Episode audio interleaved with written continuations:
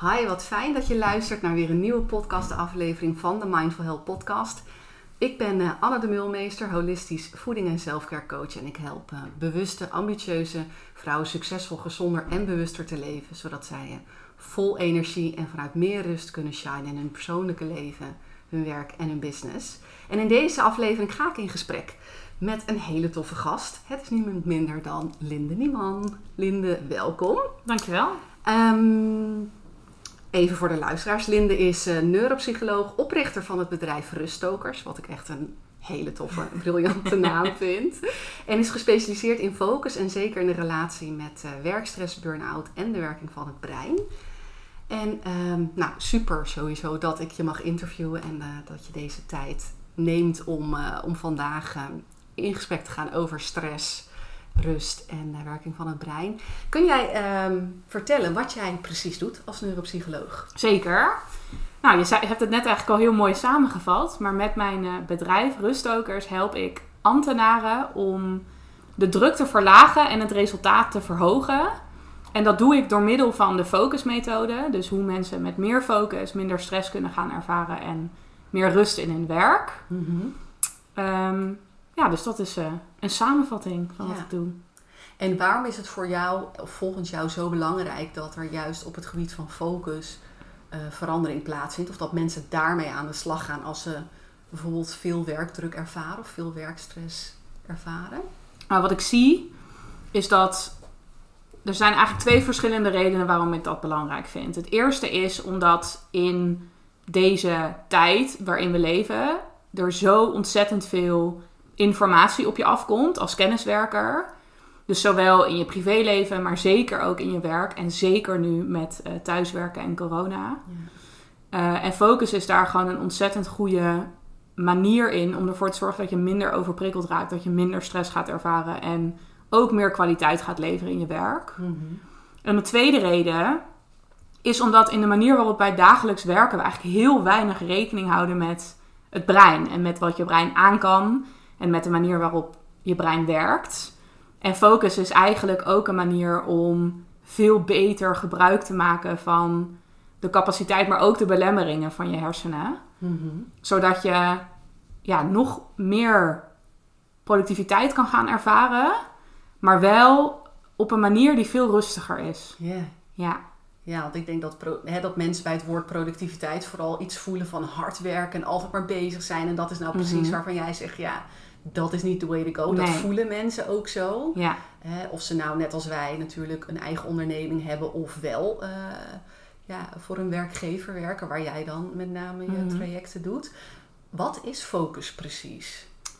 Geconcentreerd je op één ding richten voor een langere periode van tijd. Dat is eigenlijk de samenvatting. Mm -hmm. um, en dat, ja, dat raakt aan mindfulness, dat raakt aan concentratie, dat raakt aan aandacht, aan geheugen. Dat zijn allemaal uh, onderdelen daarvan. Ja. En ik ben eigenlijk wel benieuwd, hè? jij bent ruststokers een aantal jaren geleden begonnen.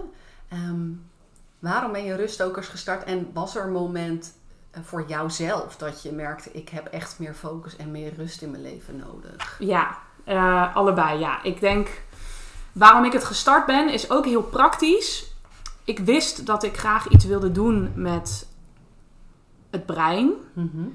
Maar niet in een ziekenhuis zoals de meeste neuropsychologen het doen. Die werken ja. met mensen met niet aangeboren hersenletsel. Of met wel aangeboren hersenletsel. En dat wilde ik in ieder geval niet. Dat was niet iets uh, uh, wat me heel erg trok. Mm -hmm. um, en ik kon gewoon niet echt iets vinden daarover. Dus er waren geen... Nou, die zijn er vast, maar ik kon ze niet vinden. Bedrijven die zich echt bezighouden met de werking van het brein voor mensen in loondienst. En hoe je daar beter gebruik van kan maken. Zodat je gelukkiger en minder stressvol je werk kan doen. Ja. En toen begon ik op een gegeven moment te denken... Nou, als het er niet is, dan start ik het zelf wel. Mm -hmm. uh, en de tweede reden waarom ik uh, met ruststokers ben begonnen... was omdat ik uh, in een periode... voordat, ik, voordat ik daarmee gestart was... ook ja, het ontzettend druk heb gehad... En ik weet nog dat, uh, dat was toen in 2018. Toen was er een maand, en het was de eerste van de maand, en ik keek naar mijn agenda. En ik weet nog dat ik dacht, oh, ik ben echt blij als deze maand voorbij is. Ja. En achteraf gezien vond ik dat heel erg. Want er zaten heel veel leuke dingen ook in mijn agenda. Heel veel dingen Mhm. waar ik echt naar uitkeek. Maar het was gewoon zo druk dat ik er echt geen plezier meer in had. En nou ja, ironie wil dat ik eh, eh, twee weken later mijn enkel verbrijzelde. Mm.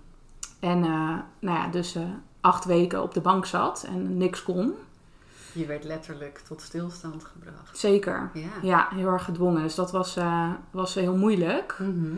Maar is ook wel het moment geweest dat ik serieus ging nadenken over wat wil ik nu eigenlijk doen. Ja. Met de kennis en de ervaring die ik heb en op welke manier wil ik bijdragen.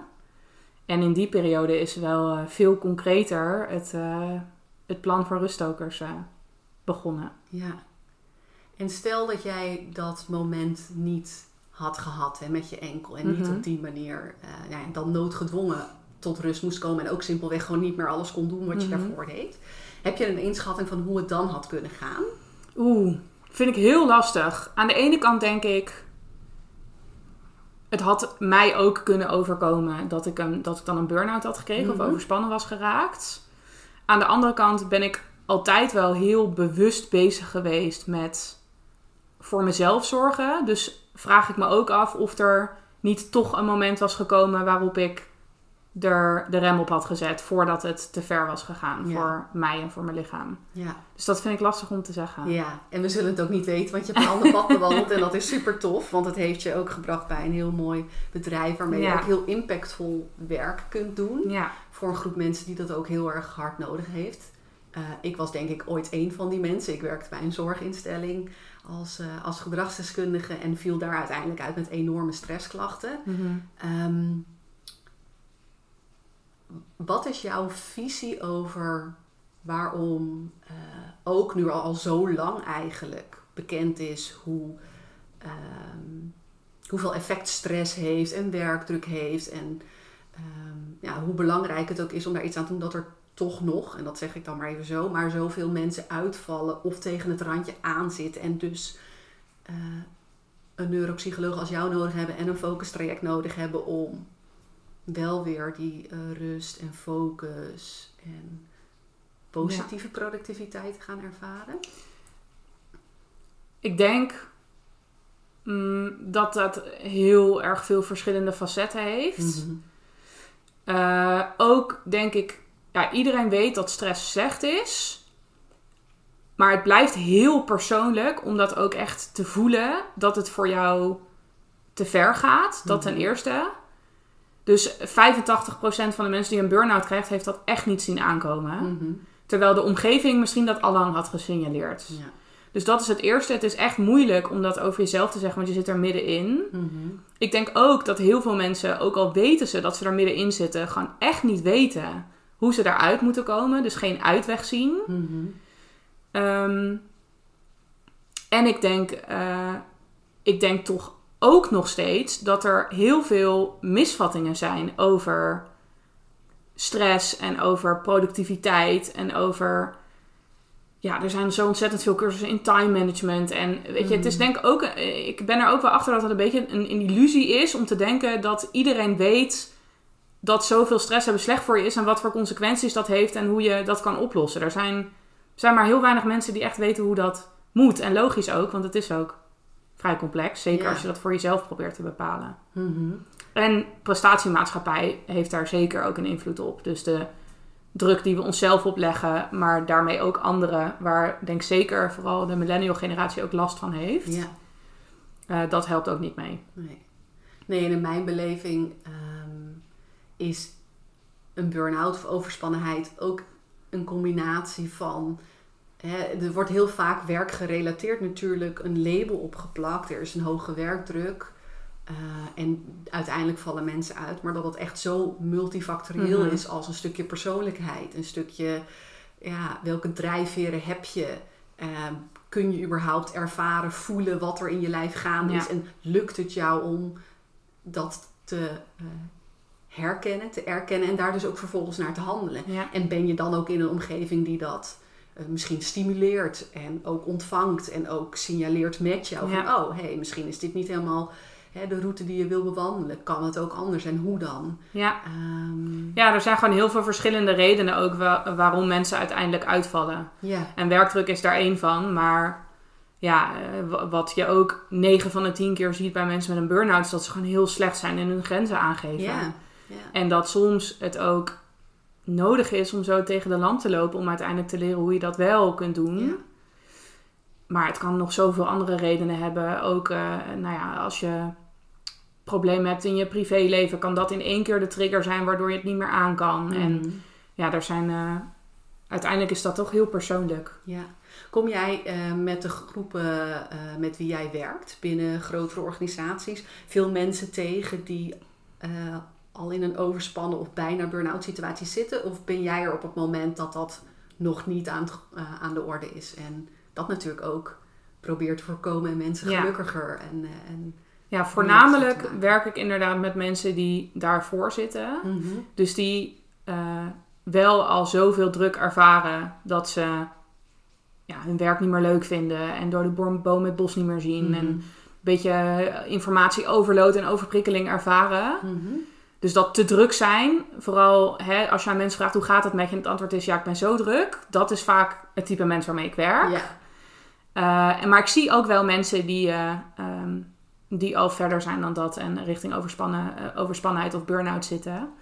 Maar ik begeleid mensen die echt een burn-out hebben, die begeleid ik niet. Die Nee. verwijs ik door naar mensen die daar ja, expertise in hebben, gespecialiseerd in zijn. En dat is ook een veel langduriger traject dan wat ik aanbied. Mhm. Dat is twee maanden maximaal. Mhm. Terwijl begeleiding van iemand van een burn-out, dat, dat heb je echt wel meer dan twee maanden voor Ja. nodig.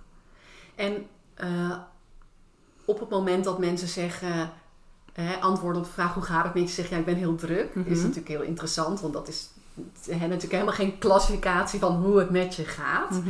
Ehm, misschien meer van wat je doet. Hoe eh, help jij mensen dan met jouw focusmethodes? Eh, welke, eh, welke kennis, maar ook welke tools breng je ze bij om ja, meer focus en meer rust in hun werk te ervaren?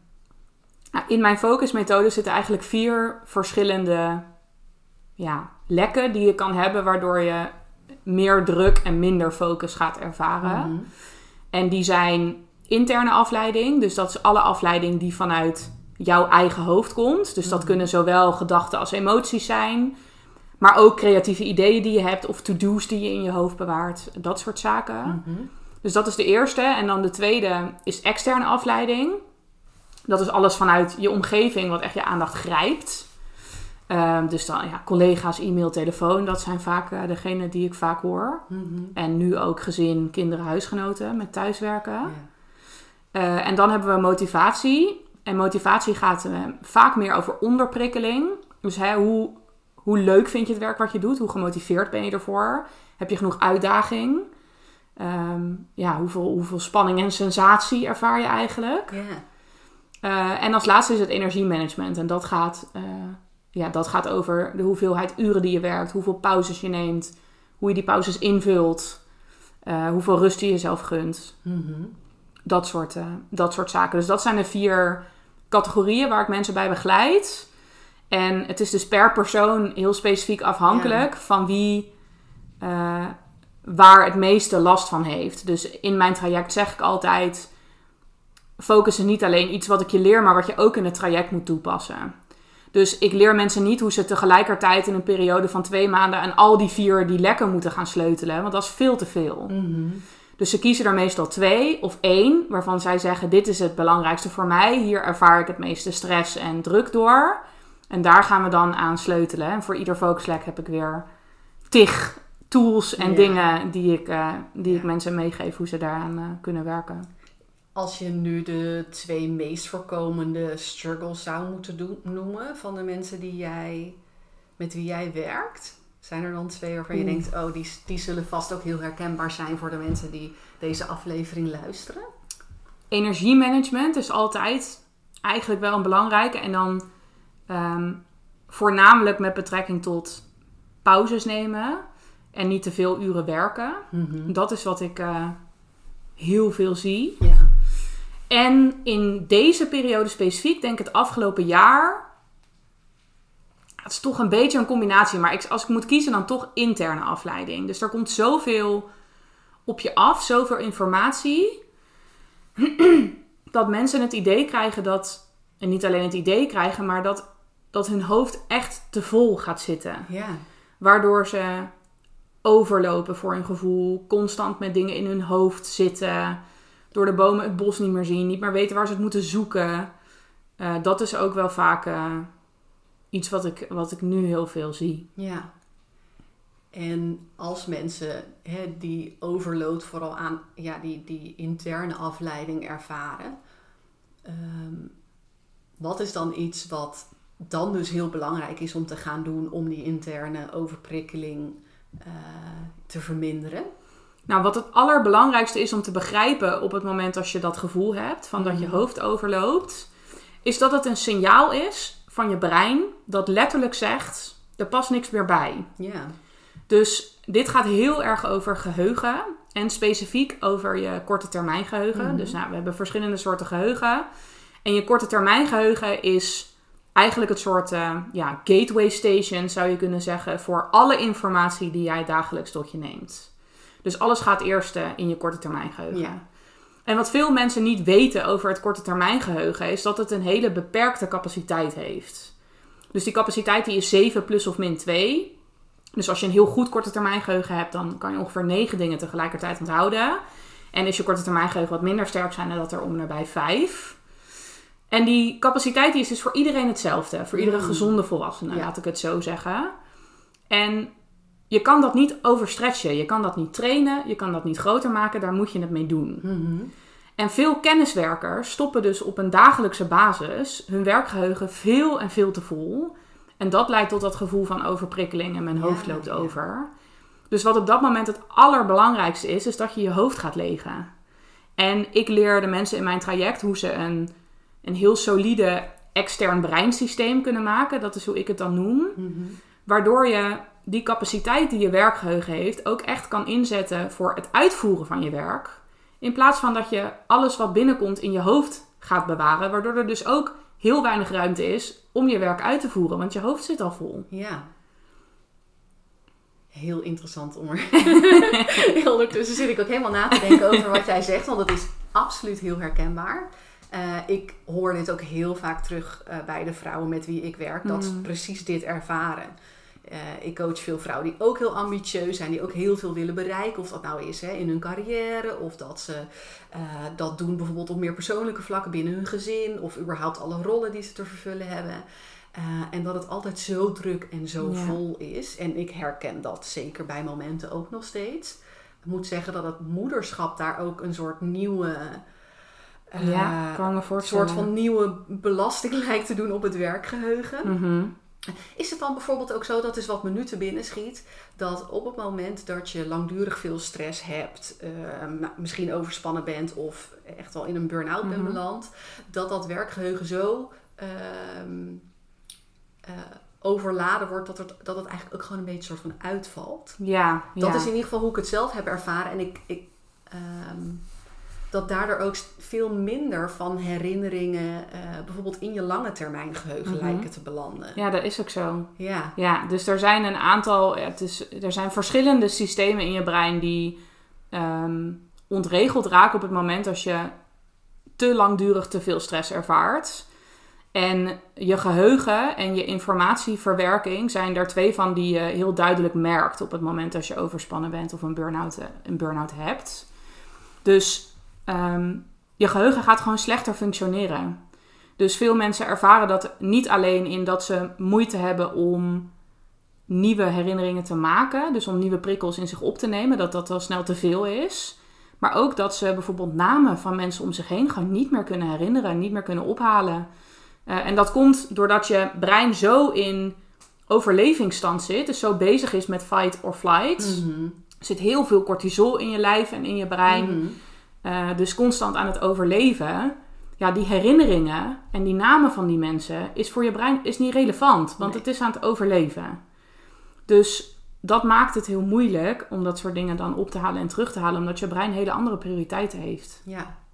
En ehm, als dat werkgeheugen of dat korte termijn geheugen zo vol zit, wat jij ook zegt, hè, dan nou, hooguit kun je dan in, in slechtere conditie 5. En als je in meer optimale Mhm. conditie bent, negen dingen tegelijk onthouden. Nou komen er dagelijks zoveel dingen op ons af dat het er altijd, denk ik, standaard veel meer zijn dan dat. Wat is een, een, een simpele manier om dat korte termijn geheugen daarin een beetje te ontlasten? Door het op te schrijven. Ja. Dat is eigenlijk de essentie ook van dat externe breinsysteem. Dus je zorgt ervoor dat de dingen die je ook moet onthouden, dat je die niet in je hoofd bewaart, maar ergens anders gaat bewaren. Dus we krijgen heel veel prikkels op ons af. Alleen jij probeert ook niet alles te onthouden wat je binnenkomt. Dus je Mhm. maakt daar al automatisch een selectie in. Ja, dit is belangrijk om te onthouden. Hier moet ik iets mee. En dit is irrelevant, dat kan ik loslaten. Ja. Maar zelfs al die selectie van misschien 5% van de dingen die je binnenkrijgt die je moet onthouden, is al te veel. Dus wat we allemaal heel natuurlijk doen om dat te verbeteren, is een to-do-lijstje maken.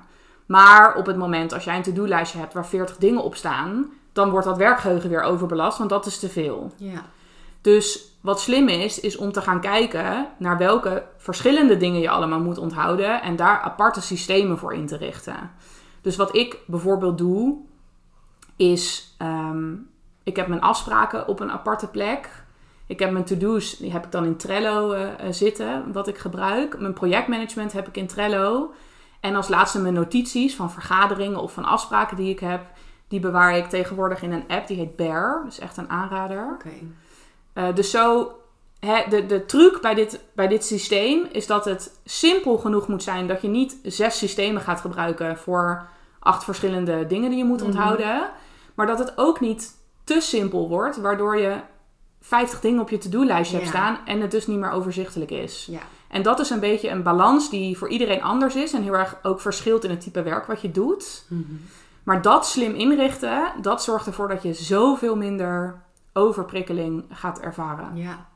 Ja, je wilt voorkomen dat je acht verschillende boekjes hebt voor elk thema iets anders. Maar je Precies. wil ook voorkomen dat niet alles wat maar uit dat hoofd op papier komt, op de grote hoop komt. Waardoor er eigenlijk opnieuw chaos en stress Ja. ontstaat. Want ga maar eens uit die 40 dingen bedenken wat je dan moet gaan doen. Ja, en daarin is je brein ook heel slim. Want als die 40 dingen op een lijstje staan, dan weet het bij voorbaat al, dat kunnen we niet allemaal bewaren. Ja, En dan kijk je er dus op een gegeven moment ook niet meer op, want het dient je dus niet meer. nee. Nee, want dat is ook hoe het brein werkt. Het heeft maar één doel en dat is jou zo optimaal mogelijk te laten functioneren. Precies. In het zin van hè, overleven en, Mhm. en effectief zijn met het systeem wat het heeft. Ja, Ehm, als het gaat naar dat eh, andere energielek wat je noemde, het energiemanagement. ehm, en je zei net al, dat gaat vaak toch ook wel over eh, het aantal uren dat mensen werken of de druk die ze ervaren om ehm, ja, altijd bezig te blijven en weinig rust te nemen. Ehm, ik denk dat dit iets is ook wat echt wel heel veel eh, mensen zullen herkennen. Waarom is het, als we dat weten, toch zo moeilijk, zo uitdagend om voldoende rust nemen? En hoe doe je dat dan eigenlijk op een doorsnee werkdag? waarom het zo moeilijk is, is ten eerste omdat we onszelf niet zo heel veel gunnen over het algemeen. En omdat de overtuigingen die we hebben over hoe je zou moeten werken en wat je zou moeten kunnen presteren en ook hoe een, wer- een achtuurige werkdag is ingericht bijvoorbeeld, Ja, ehm, dat dat allemaal vrij diep zit. Dus iets weten en iets doen en iets weten en iets voelen zijn twee hele verschillende dingen. ja, Dus het gaat verder dan een artikel lezen waarin staat dat wandelen en pauze nemen goed voor je is. precies. Want als iedereen altijd alles maar zou doen wat goed voor ze zou zijn, dan zou niemand een coach nodig hebben. Nee, dan zouden jij en ik ook niet nodig zijn. Dan zouden we geen werk hebben nee, inderdaad. precies. Dus, dus dat, ten- dat ten eerste. Ehm, en ja, wat dan de slimme dingen zijn om aan te draaien, dat is een combinatie van en je overtuiging eh, aanpassen. Dus ja, jezelf van nieuwe dingen overtuigen in termen van hoe je het beste je werk kunt doen. Waar pauze echt een onderschat, maar ontzettend belangrijk onderdeel van is. Ehm, maar ook ervoor zorgen dat je dat slim in je routine weet te verankeren. Want Ja. je brein werkt nou eenmaal heel routineus. Je brein is erop uit om zoveel mogelijk energie te besparen. Mhm. Want dat vergroot je overlevingskans. Dus het is heel belangrijk om die pauzes onderdeel te maken van, van routinematig en onbewust handelen eigenlijk wat je op een dag doet. Eh, omdat je het op die manier veel makkelijker voor jezelf maakt om het te blijven doen. Ja. En hoe doe jij dat bijvoorbeeld zelf? Ja, bij mij zit het nu echt in mijn routine. Mhm. Dus ik denk er niet meer over na. Dat is heel prettig. Kan ik iedereen aanraden. Ehm, maar belangrijk is dus om ervoor te zorgen dat het in je routine komt. Dus Eh, in het begin kan je dat eh, eh, afdwingen tussen aanhalingstekens door bijvoorbeeld wekkers te zetten. Dat je echt ook uit je werk wordt gehaald en wordt herinnerd aan het feit dat je pauzes moet nemen. Ehm, of het te verankeren in, in na je lunchpauze, dat je nog even een rondje gaat wandelen bijvoorbeeld. Of ja, er zijn verschillende manieren waarop je dat kan doen. Eh, maar in het begin zal je vooral een, een externe reminder nodig hebben. Ja, Om ervoor te zorgen dat je dagelijkse patroon doorbroken wordt en je ook daadwerkelijk die pauze gaat nemen. ja. Want wat vaak volgens mij ook gebeurt, ehm, en dat is waar ik met klanten ook wel regelmatig over heb, is dat ze hè, dit dan ook weten, maar dat op het moment dat ze niet zorgen voor, zeker in eerste instantie een bepaalde structuur of een, hè, wat jij ook zegt, een externe reminder, is dat als jouw, jouw innerlijke overtuiging is van hè, eh, rust nemen is lui, of ik kan dat, hè, je, je denkt heel erg vanuit termen wat zullen anderen hiervan vinden, of eh, ik heb iets hoog te houden, dan gaat het ook niet Nee. gebeuren. Ehm, Nee, dus het is echt die combinatie Ja, van en aandacht besteden aan wat zijn mijn overtuigingen over Mhm. rust nemen en pauze. Eh, en daaraan werken. En tegelijkertijd ook ja, simpelweg ervoor zorgen dat je je brein helpt om dat meer onderdeel te maken van je dagelijkse ja. handelingen. Ja, en ik, eh, wat, ik, eh, wat daar ook interessant aan is, is natuurlijk dat op het moment dat mensen meer rust gaan nemen, zullen die, die, die overtuigingen die jou, ehm, ja, die jou liever geen rust laten nemen, in eerste instantie ook heel erg opkomen. Mhm. Hè? Want je gaat iets doen wat tegen je natuur in is. Ja.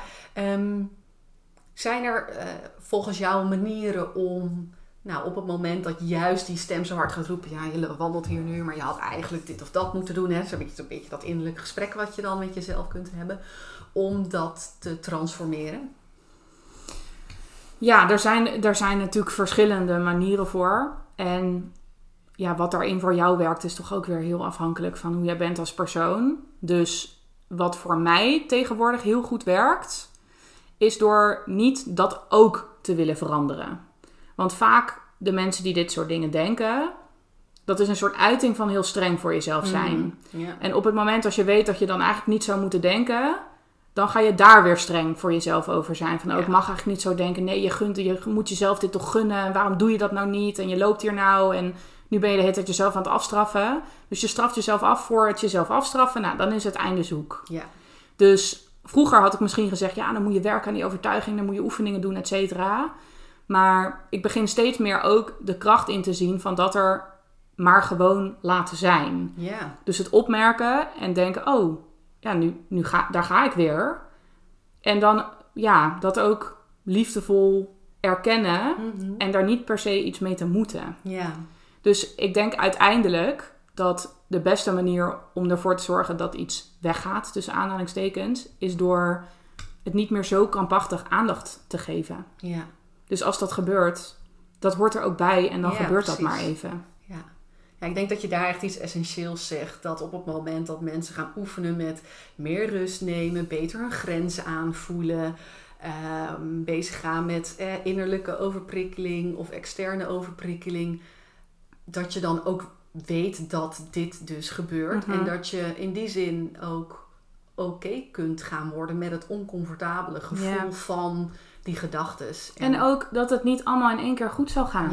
Weet je, mensen hebben dit vaak jaren en jaren op een bepaalde manier gedaan. Mhm. Dus die overtuigingen zitten heel diep. Die letterlijke neurologische verbindingen zijn sterk ingesleten. ja. Dus het is ook iets wat tijd en aandacht van je vraagt om dat te veranderen. En terugval is ook een heel natuurlijk onderdeel van gedragsverandering. Dus op het moment als het niet lukt, prima, morgen weer een dag. Ja, ja. En dat is ook waarom wij volgens mij allebei niet zo geloven in kortstondige eh, hulp. Nee. Hè, dus dat wat jij ook doet is toch over wat langere tijd Ja. en in groepsverband en in individuele sessies mensen ja, op weg helpen Ja. daarin. En, en, en ze ook nou, meegeven dat dit dus onderdeel is van hun proces. En Zeker. dat dat compleet menselijk en normaal is. En dat ze daarmee ook hun verwachtingen denk ik kunnen managen. En dat is ook precies de reden dat ik geen, ja, geen losse sessies doe om mensen wat voeding of lifestyle advies te geven over wat nou werkt. Want uiteindelijk werkt dat Nee. eigenlijk niet. Nee, ik denk ook, kennis is echt maar 30% misschien van de oplossing. Ja, Als je met alle kennis je hele leven zou kunnen omgooien, dan had ik je ook kunnen adviseren om 100 boeken te kopen Precies. over je grenzen aangeven en, en focus hebben. En dan was iedereen daarmee geholpen. Mhm. Maar daar geloof ik niet in. ja, Dus, En het is heel individueel. Dus daarom vind ik in mijn trajecten ook die individuele aandacht heel erg belangrijk. Want wat voor Pietje werkt, werkt voor Jantje niet en vice versa. En het heeft een langere looptijd nodig. Gedragsverandering gaat nou eenmaal niet over één dag ijs. Mhm. En die begeleiding daarin op langere termijn is heel belangrijk. Ja. Ja, op het gebied van stress is dat zo. Of werkdruk en, en hè, jezelf een manier van focus aanleren. Ehm, datzelfde geldt natuurlijk voor alle andere gedragsveranderingen. Zeker. Bij uitstek ook dingen die gaan over je voeding en leefstijl. Eigenlijk hè, is dat in het verlengde daarvan ook. Ik denk dat meer focus, meer rust in je leven is ook onderdeel van een bewuste leefstijl. Ja. Ehm, hoe ehm, zorg jij goed voor jezelf op het gebied van voeding en jezelf goed voeden? Dus aan de ene kant dat wat je eet, maar aan de andere kant ook zorgen dat je lichaam op energie kan blijven. Ja, goede vraag. Nou, ik moet zeggen dat dat best een uitdaging is. Eh, ik vertelde net al even van dat ik mijn enkel had verbrijzeld. En dat heeft blijvende impact gemaakt op mijn lichaam. Dus bepaalde dingen, zoals lang lopen en rennen, springen, dat soort dingen, dat kan ik niet meer. Oké. Dus dat heeft mijn relatie met vooral sporten, heeft dat Mhm. best wel bemoeilijkt. Omdat het een tijd lang heel confronterend voor me is geweest om daarmee bezig te zijn. Omdat ik veel dingen niet kon. En nou, dat is ook weer interessant met hoe dat natuurlijk in je brein werkt. Op het moment als je ergens zo'n negatieve associatie mee hebt, dan ga je dat vermijden. Want naast dat je brein uit is op energiebesparing, is het ook vooral erop uit om pijn te vermijden. Ja. Ehm, en nu heb ik een veel betere relatie, denk ik, met mijn lichaam, met wat ik wel en niet kan. Dus ik sport nu met een personal trainer. Dat is iets wat ik heel fijn vind om ervoor te zorgen dat ik beweeg, maar wel op een manier dat ik me zeker genoeg voel dat ik dat allemaal kan en dat er rekening wordt gehouden Ja. met, met mijn beperking. Ehm, dus dat gaat nu veel beter. En met betrekking tot ja, mezelf rust gunnen. Wat ik een hele mooie uitspraak vond is: eh, treat yourself like a million dollar racehorse. Mhm. Uh, en zo probeer ik ook echt naar te kijken. Dus je zou een eh, million dollar racehorse ook niet eh 12 uur per dag laten rennen. Mhm. Dag in dag uit, in het weekend ook. Dus ik heb mezelf de overtuiging heel erg eigen gemaakt dat ik niet alleen mezelf, maar vooral mijn omgeving en ook mijn klanten er heel erg mee dien. Als ik genoeg rust neem, als ik goed voor mezelf zorg, als ik mezelf ruimte geef. Ja. Niet alleen zodat ik meer energie heb, maar rusten is ook enorm belangrijk voor je creativiteit. Ehm, dus op het moment als ik ook soms even niks doe, dan komen juist ook de meest creatieve en innovatieve ideeën naar boven, die weer heel erg grote impact hebben op mijn klanten en op, en, eh, op mijn bedrijf. Ja. En als we dan kijken naar eh, nou, jezelf, dus hè, met jezelf omgaan als dat, eh, dat million dollar racehorse. Als je het dan bijvoorbeeld over voeding hebt en het effect daarvan op je brein. Hoe belangrijk is het dat mensen ook hun brein goed te eten geven? Ja, super belangrijk. Ik ben niet een expert op het gebied van voeding en, eh, Mhm. en het brein. Je kent Charlotte Labé, Labé vast ja, wel. ja. Zij, doet, eh, zij schrijft er natuurlijk heel veel over. Eh, maar ja, er zitten heel veel dingen in, in de, het eten wat we eten, wat van heel grote invloed is op je brein. Dus we weten inmiddels dat suiker een heel grote impact heeft op je dopamine-regulatie. Mhm. Dopamine is het, is het stofje waar je ja, een soort van high van krijgt, wat ook heel verslavend is om na te streven. Dus dat is ook waarom suiker verslavend is. Ja. Uh, maar ook een, een beetje extreem voorbeeld. Ehm, vitamine B is ook bijvoorbeeld ontzettend belangrijk voor je functioneren. Op het moment als jij heel extreem voor een hele lange periode een vitamine B tekort hebt, dan krijg je Korsakoff-syndroom. ja. Dus ja, dat zijn wel, dat zijn natuurlijk hele uitvergrote voorbeelden. Mhm. Maar de impact van wat jij, wat jij eet en hoe je jezelf voedt is natuurlijk enorm op je functioneren. Ja. ja, ik denk dat dat ook iets is wat nog heel weinig mensen zich echt beseffen. We weten dat het goed voor, is voor ons lijf, maar als het dan aankomt op Mm. het brein, Ja. dat we dan die, dat nog een stukje verder kunnen, kunnen trekken. Het is ook nog heel nieuw allemaal. Sowieso überhaupt de kennis over, over de hersenen. Dus is, ja, de juiste kennis over de hersenen, laat ik het zo zeggen, is echt niet ouder dan 25 jaar. Ja, wat voor wetenschap heel jong is. Precies. Ja. Dus het is ook heel logisch dat ja, de de maatschappij daar nog niet zoveel over weet. Mhm. Want het is allemaal nog zo nieuw en zo baanbrekend. Ja, En wat twintig jaar geleden we dachten wat waar was, weten we nu al dat dat niet meer klopt. ja, Dus dat is ook nog eens een complicerende factor. ja. En als we het over gedragsverandering eh, hebben, eh, waar we het daar straks even over hadden, ehm, dan zijn heel veel mensen geneigd. En ik kan me zo voorstellen dat jij dat ook terug hoort in de gesprekken die jij hebt. Ik hoor dat ook terug. Dat die verandering graag zo snel moet Mm. komen. Ehm, terwijl jij schrijft op je, op je website, maar ook op Instagram. ehm, eh, wat het belang is van duurzame groei. En dat daar een focus ook weer zo belangrijk is. Hè. Kies één ding waarmee je aan de Mhm. slag gaat. En dan is er ook een proces van vallen en weer opstaan. En daar groei je in. Ehm, hoe kunnen mensen ehm, ja, toch meer overtuigd worden van dat duurzame groei ook echt duurzame groei is? Of dat dat uiteindelijk meer de weg is om te bewandelen dan de quick fix die ze vaak toch zoeken door nou ja, of twee weken even rust te nemen en dan weer vol gas te gaan. Want dat ja, Ja. gebeurt natuurlijk ook. Ik heb klanten die bijkomstig ook bijvoorbeeld willen afvallen, maar dan moet het ook binnen een week gebeuren. Of ze willen ook binnen no time meer energie. Of ze willen binnen no time die positieve relatie met eten, een positieve relatie met zelfbeeld. Dus op het moment dat ze dan geconfronteerd worden met een eetmoment wat ze, waar ze niet tevreden over zijn geweest, dan komt weer die stok om mee te slaan, Mhm. waar je het net over had. Ehm, wat maakt toch dat we ja, zo graag zo snel willen? Nou, wat het belangrijkste daarin is, heeft te maken met eh, cognitieve dissonantie.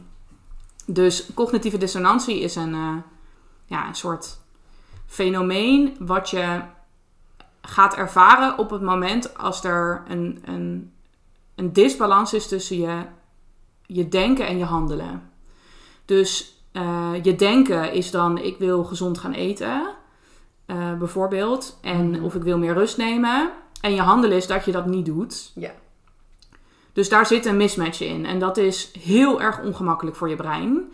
En dat is dus iets wat zo snel mogelijk opgelost moet worden. Dus daar komt dat verlangen ook vandaan om dingen 180 graden meteen morgen over een andere boeg te gooien. Omdat dat ongemak ervaren van dat je niet bent waar je wil zijn, heel oncomfortabel is. Ja. Ehm, dus dat is eigenlijk de belangrijkste reden waarom mensen dat zo graag zo snel willen. En het Ja. liefst gisteren. Eh, maar dat is ook meteen de reden waarom het niet houdbaar is. Omdat je zo lang iets op een bepaalde manier hebt gedaan. Dat dat in één keer helemaal anders doen heel veel energie van je vraagt. En de kans is gewoon ontzettend klein dat je dat vol gaat houden. Ja. En de enige manier waarop mensen daarvan overtuigd gaan worden, is door het zelf te ervaren. Dus de mensen die zeggen: Ik neem gewoon twee weken rust en dan ga ik weer door. Ik stel hen ook altijd de vraag: Werkt dat voor je? Nou, dan is het antwoord bijna altijd nee. Mhm. Nou, laten we dan gaan kijken naar hoe je het zou kunnen doen zoals ik denk dat het het meeste effect heeft. En als je dat niet bevalt, kunnen we wel weer verder kijken. Ja. En dat is vaak wel iets wat mensen helpt van ja, dat werkt inderdaad helemaal niet voor me. Dus Ja. misschien moet ik het ook eens op een andere manier gaan proberen, want dit is gewoon niet de oplossing. Mhm.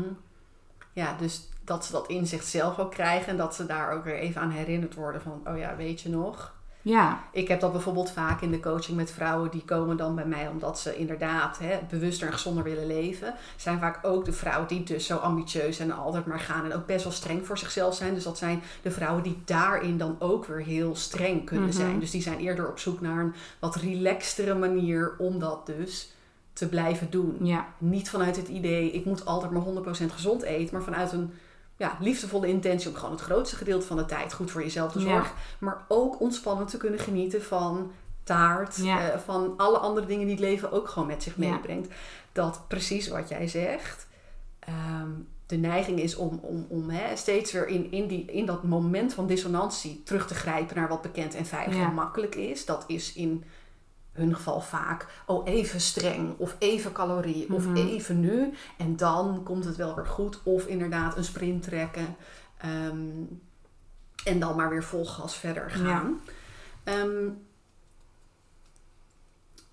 duurzame groei dus boven ja, 180 graden anders. Nu moet Ja. het allemaal beter. ja zeker weten. Ehm, zijn er praktische tips waar mensen mee kunnen oefenen op het moment dat ze toch geneigd zijn om steeds weer eh, te vallen in oud gedrag? Nou, wat, dat gaat eigenlijk over mindset. En ik zou je dan sowieso willen aanraden om dat samen met iemand te doen. Ja, dus om dat met een coach, coach te doen. dat helpt gewoon heel erg. Ja. Eh, dus dat is misschien het belangrijkste. Maar het tweede is om dus jezelf te leren dat je morgen weer een kans hebt. Dus dat het niet zo hoeft te zijn dat als het vandaag niet lukt of als je de mist in gaat, dat dat betekent dat je hebt gefaald en dat je er beter maar helemaal mee kan stoppen. Mhm. Probeer het morgen nog een keer. Ja. Want uiteindelijk, de reden waarom het dan zo moeilijk is om door te gaan, is, ik zei het net ook al, je brein probeert pijn te vermijden. Dus op het moment als jij die stap die je dan zet of niet zet, gaat zien als een enorme failure en dat kan echt niet en je doet het fout, ja, dan wordt het heel makkelijk om dat te gaan vermijden. Want het is ook helemaal niet prettig om dat te ervaren. Dat zou ik ook niet willen. Ja. Dus om jezelf te trainen in dat te zien als menselijk. En morgen heb je weer een kans. Dat helpt, maar het is heel moeilijk om dat alleen te doen. Ja, ja. ja, dat is denk ik ook waarom mensen soms heel lang het maar zelf Ja. blijven proberen. En dan ook wel tot een moment komen van... hé, hey, ik heb het nu zo vaak zelf geprobeerd. Alleen lukt het niet. Ik ga nu eh, hulp zoeken. Ja. Zijn er momenten of processen in jouw eigen leven... waarbij je dit patroon bijvoorbeeld tegenkomt? Oh ja, genoeg natuurlijk. Ik heb ook een eigen coach. Ja. Ik heb ook niet de illusie dat hè, als psycholoog zijnde je je eigen psycholoog kan Mhm. zijn. Dus er zijn genoeg onzekerheden die ik ook heb of patronen waar ik in vastloop, waar ik heel bewust van weet. Ik weet hoe het werkt, maar het bij mezelf toepassen is, is gewoon niet te doen. Mhm. Dus daar heb ik ook weer een spiegel voor nodig. Iemand anders die me daarbij helpt. Dus hè, ik heb een personal trainer. Dat is ook voor mij een beetje een stok achter de deur om wel te gaan sporten. Ja. Ehm, en een business coach die mij helpt om de juiste strategische keuzes te maken. En om de- mezelf een spiegel voor te houden in ja, hoe, ik, hoe ik keuzes maak. En op, ja, op welke manier ik dat nog beter kan doen. ja. Dus ik, eh, ik heb wel geleerd, en ik denk dat ik dat altijd wel al heb gewaardeerd, dat om hulp vragen iets heel krachtigs is. En dat je jezelf daar een ontzettend groot plezier mee doet. Mhm. En ik vind dat heerlijk. Ja. Ja. Ja, dat investeren in jezelf. Mhm. Ja, dat, dat betaalt zich dubbel en dwars op alle mogelijke manieren uit. Ja, 100%. Ja. En ehm, wat ik me ook afvroeg is... Hoe is bijvoorbeeld jouw eigen relatie met gezond eten en een stukje streng zijn voor jezelf daarin? Ik ben wel benieuwd of dat iets, wat jij, iets is wat jij zelf herkent. Of dat jij, ja, hoe jij je, je eigen eetrelatie bijvoorbeeld ervaart. Hmm, vind ik, ja, dat is een goede vraag. Ik denk dat ik mezelf niet echt dingen ontzeg. Maar dat ik, en dat zie ik ook in andere dingen in mijn leven, dat ik ook een handje ervan heb om ehm, te vermijden op het moment als ik denk dat ik het niet goed doe. Dus dan neem ik mezelf voor om- om weer eh, wat beter erop te letten en gezonder te gaan eten. En dan heb je in een week heb je drie etentjes en eh, dan lukt het weer niet. En dan betrap ik mezelf er ook nog wel nog steeds op dat ik kan denken... Nou ja, laat dan maar ook maar zitten, want eh, dit werkt natuurlijk zo niet. Ja, Dus ik ben daar niet immuun voor. En hoe vaker je dat doet, hoe beter je wordt om dat te herkennen. Maar dat betekent niet dat het niet meer gaat gebeuren. ja, Dus ik, ik zie het nu sneller aankomen en ik herken Mhm. het, maar het Ja. gebeurt mij ook. ja. Ja, en dat is dus ook hoe het is. Dat je als mens deze ik ben ook mens. doormaakt en eh, Ja. dat je daar tegenaan loopt en dat het oké is. Ja. Ik weet dat je onlangs de Acceptance and Commitment eh, therapieopleiding hebt afgerond en dat je dat ook toepast in Ja. je werk. Ehm, kun je daar iets over vertellen en ook waarom het belangrijk is om ja, meer op die manier naar jezelf en naar je eigen groei te kijken bijvoorbeeld? Nou, wat ik net ook al vertelde over de beste manier om iets los te laten, of dat nou een gedrag is of een gedachte, is om er niet zo hard aan vast te houden. En dat voelt heel paradoxaal. En dat is iets wat ik zelf ook ehm, nog steeds lastig vind af en toe. Mhm. Ehm, maar je, je kunt iets niet loslaten zonder dat je het echt accepteert. En dat is waar ACT, Acceptance and Commitment Therapy, inderdaad op gestoeld is. Ja. Dus minder op verandering van je gedachten en verandering van je patronen en verandering van alles wat je in je leven anders wil. En meer gericht op volledige acceptatie zonder het doel om het te veranderen. Maar daar komt vaak wel verandering uit voort, maar dat is dus niet het doel. Ja. Uh, en daar, um, naast de opleiding cognitief gedragstherapie die ik heb gevolgd, die wel erg gericht is op verandering en op Ja. aanpassing en op verbeteren, wat absoluut ontzettend waardevol is, maar gewoon niet voor alles werkt, Mhm. vind ik dit dus een hele mooie toevoeging. Zeker voor de groep mensen die ontzettend streng is voor zichzelf en die al vindt dat alles anders moet, is dit een, ja, een verademing om op die manier veel relaxter, accepterender en liefdevoller met jezelf te kunnen omgaan. Waaruit weer veel meer verandering voortkomt uiteindelijk. Ja. Ja, ja, dus een stukje acceptatie, maar ook mildheid, compassie. Dat Zeker. zijn denk ik ook allemaal elementen die daarin meespelen. En, ja. eh, En waar heel veel mensen tegenaan lopen, zeker de mensen die het heel druk hebben. ja. Ja. ja, om dat toe te passen bedoel je. Ja, en dat te kunnen zien naar zichzelf. Is er aan het einde van deze podcast nog iets wat je zou willen toelichten, zou willen noemen, willen delen? Zoveel! Oh jeetje, ik weet niet waar ik moet beginnen. Ehm, nee, ik denk dat er veel dingen voorbij zijn gekomen waar mensen ook nu al mee aan de slag zouden kunnen gaan als ze Mhm. dat zouden willen. Ja, En nou, wat het allerbelangrijkste is in dit proces, op het moment als je daarmee aan de slag wil gaan, is ook eerste is echt te observeren waar het bij jou nou precies aan ligt. Dus Mhm. met betrekking tot mijn specialisatie focus. Ik zei al, je hebt die vier verschillende focuslekken. En ik vind het ook heel erg belangrijk, misschien is dat ook mijn, eh, mijn, mijn achtergrond als wetenschapper, Mhm. om eerst echt te kijken naar waar zit het hem nou precies in, voordat je hals over kop gaat handelen en dingen anders gaat doen, terwijl je nog niet eens echt weet waar het probleem hem in zit. ja. Dus ja, dat is misschien als laatste wat ik mensen zou willen meegeven is... durf ook echt te kijken en te observeren naar waar het bij jou in zit. Mhm. Om daarna te kijken naar wat de meest passende oplossing is voor je. ja. Dus dat mensen mogen gaan investeren in een stukje observatie en bewustwording. En vanuit daar Ja, kunnen, in actie kunnen gaan komen. Ja. ja. Linda, als mensen jou willen volgen of meer over jou willen weten, waar kunnen ze jou dan vinden? Ze kunnen mij vinden op Instagram via Ruststokers. En op LinkedIn op via mijn eh, naam, Linde Nieman. En mijn website www.ruststokers.nl. Super, onwijs bedankt voor eh, dit mega waardevolle interview. Ik heb er zelf ook eh, weer nieuwe dingen van opgestoken. En ik hoop ook oprecht dat, dat de luisteraars ja, dingen zullen herkennen, iets kunnen met de inzichten en de tools die je hebt gedeeld. En nou, mocht je dit geluisterd hebben en het was waardevol voor je, of je denkt, hé, hey, ik ken wel iemand in mijn omgeving die hier iets aan heeft, stuur deze podcastaflevering gerust door. En als je vragen hebt aan mij of aan Linde, dan eh, kun je ons dus beide vinden via Instagram. Dankjewel en tot de volgende.